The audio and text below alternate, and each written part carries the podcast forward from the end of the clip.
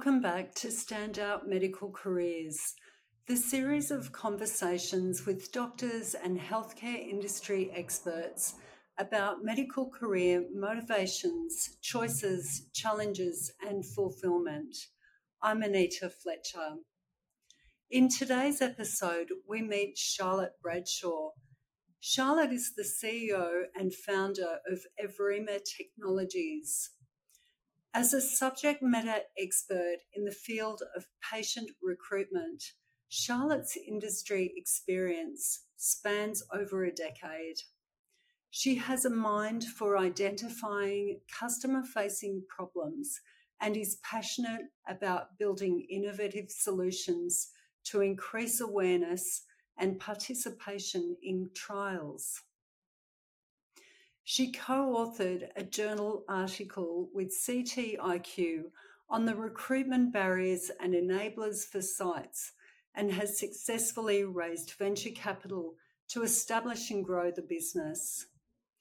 Evrima has numerous accolades from programs including HCF Catalyst, Deloitte Tech Fast 50, AFR Fast Starters, and the RACGP Pitchfest.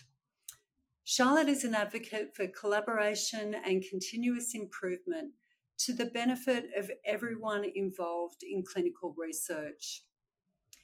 In this interview, Charlotte shares with us how doctors and researchers can work together more effectively to expand opportunities for contributing to research through conducting clinical trials.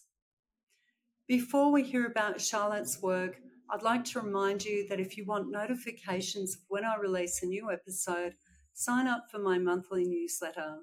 Go to the Standout Medical Careers website, standoutmedicalcareers.com.au. Hello, Charlotte, and thank you for joining us today. Thanks so much for having me on the podcast, Anita. Good to be here. Great, great to see you. Okay, so first of all, where did the name Evrima Technologies come from? So, Evrima means discovery or seek in ancient Greek, and it's really about discovering new therapies, new treatments, as well as patients for uh, clinical trials. Right, okay, thank you. And um, what led you to this work, and what are the objectives of your business? So, for me, it was a bit of a light bulb idea many years ago when I worked in a clinical research organization, and my remit at the time was to help recruit patients for various different trials. And I saw firsthand how challenging that was because you need, it's almost like recruitment um, for jobs. You've got your candidates pool, and then you have your um, job description. And you need to match each criterion to the patient's, or in that case, the, the person's abilities. So for a trial, there might be 30 to 50 different inclusion or exclusion criteria. You need to go through an extensive medical history, really understand the patient narrative, and match that person to a trial. So it's almost like needles in haystacks. And after spending some, some time in an organization and seeing how challenging that was, I thought, well, there has to be a better way. And then in 2019, I founded Evrima to really start to build out solutions to support patient identification and qualification to trials. Mm, fantastic. So, how does your process of patient recruitment work? So, with Evrima, we've got a series of different products and solutions. We're really looking at different referral pathways. So, rather than hoping that a patient will walk through the doors and they'll be completely eligible, which is often the case, you know, researchers are very optimistic about their particular uh, project. But in reality, you know, people need to meet very specific criteria. So at Evrima, we've built software that integrates into practice management systems in the primary care sector. And we also have partnerships into other healthcare professional um, pathways, such as pharmacy or areas where people, such as clinicians or patients, may be interacting. So, now what we're bringing to researchers is a larger pool of potential participants that may meet their trial criteria. Great. that sounds fantastic and uh, and hugely beneficial, and it makes me even more curious about your technology. Um, and so, as we met at the WONCA conference hosted by the RACGP, how can the approach that you offer assist GPs in particular who want to broaden their research activities? Yeah, it's a really great question, Anita. So, lots of GPs um, obviously are very time poor, but they're very focused and passionate about getting better patient outcomes for their caseloads.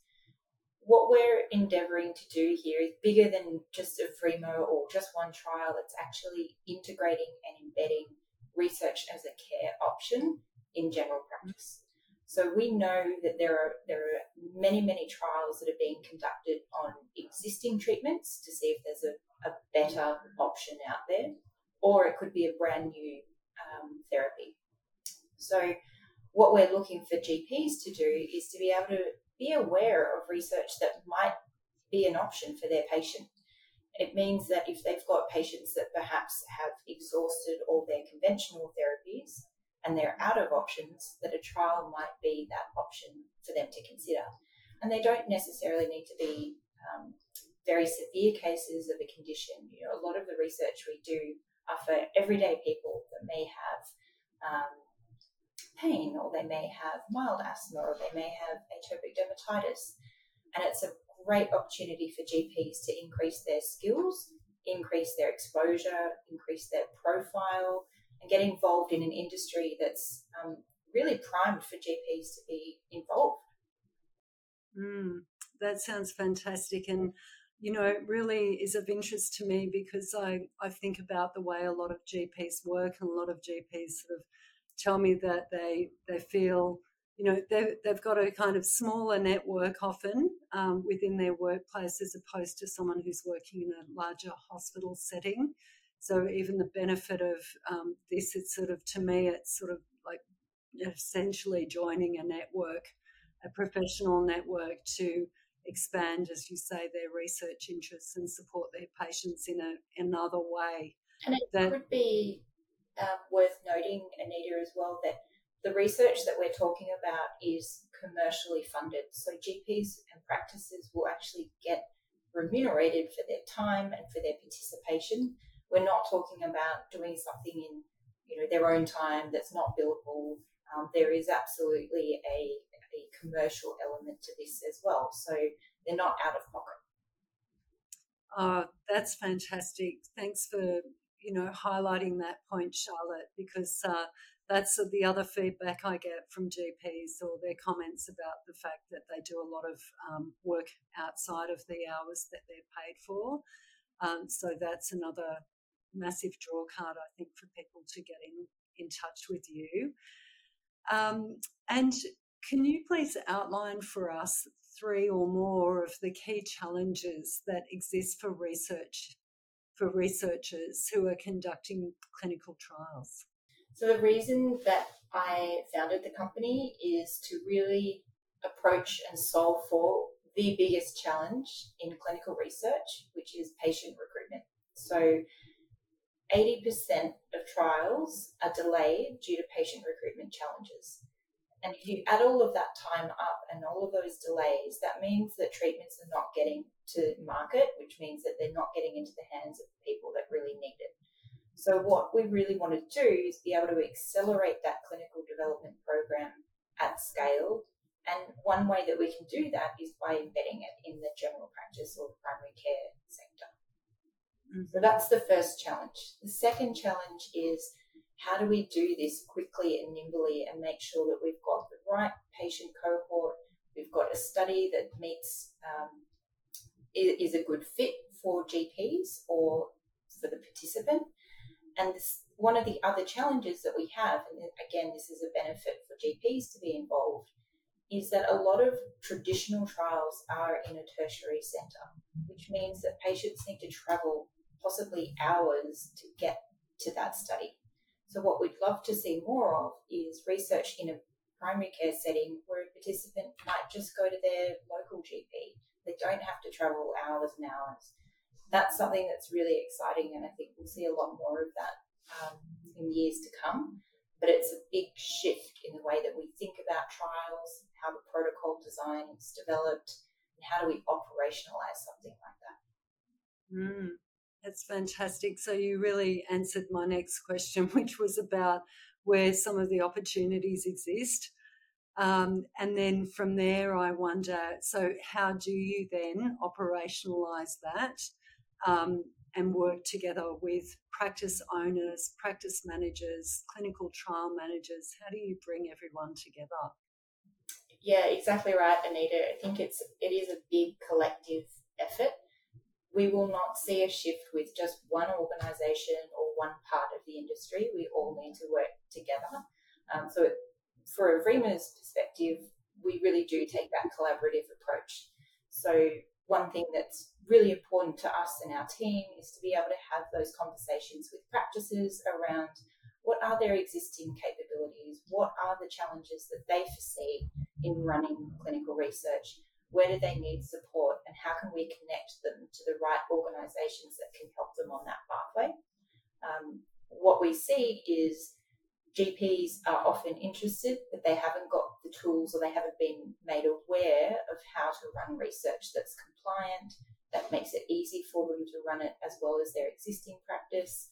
So there are a few different um, organisations that can help bring all of that together. And then the mm-hmm. other piece that I think is really exciting going into 24 and beyond is how we can sell Australia as a great clinical research destination. So there is a lot of opportunity to conduct research in Australia that perhaps is going to other countries at the moment. So if we get more GPs involved and more practices are ready and willing and able to run that research, not only are we creating more job opportunities and career pathways, but we're actually bringing in more research into the country that could be going elsewhere today. Fantastic. And so, apart from speaking with you, is there any are there any other contacts or organisations that you direct people to? For GPs in particular, I think it's worth speaking with their existing um, networks, but it's there are a couple of different industry networks if they want to understand a little bit more about what's happening in the research space.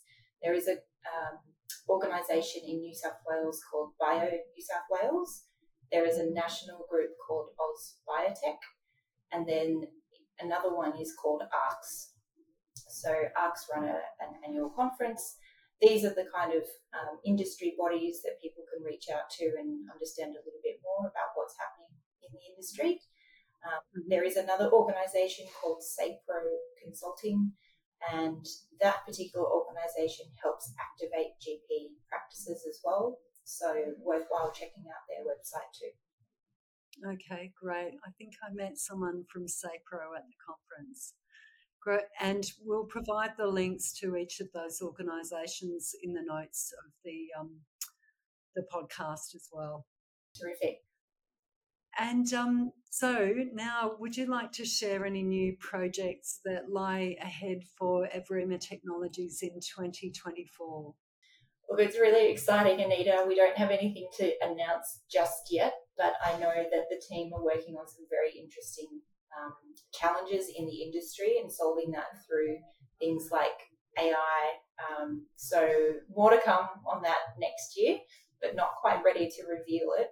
I will say though that um, what we're really passionate about is being able to run more research in local communities. So it won't just be about technology, it's very much about building those relationships and that trust and that engagement at a community level. So, very interested to have those conversations with anyone that would like to reach out um, around their particular community. And for us, it's about running research that could be virtual or it could be a hybrid model. So, we might have traditional sites in a hospital setting or in a, a clinic, um, but also equally, we can run that research in the home or we can run it via telehealth. So, I think. Mm what's exciting, and it's not just Evrima, but as an industry, I think we will start to see a lot more of this come through in years to come. And that's where I feel Evrima has a, a strong position to support.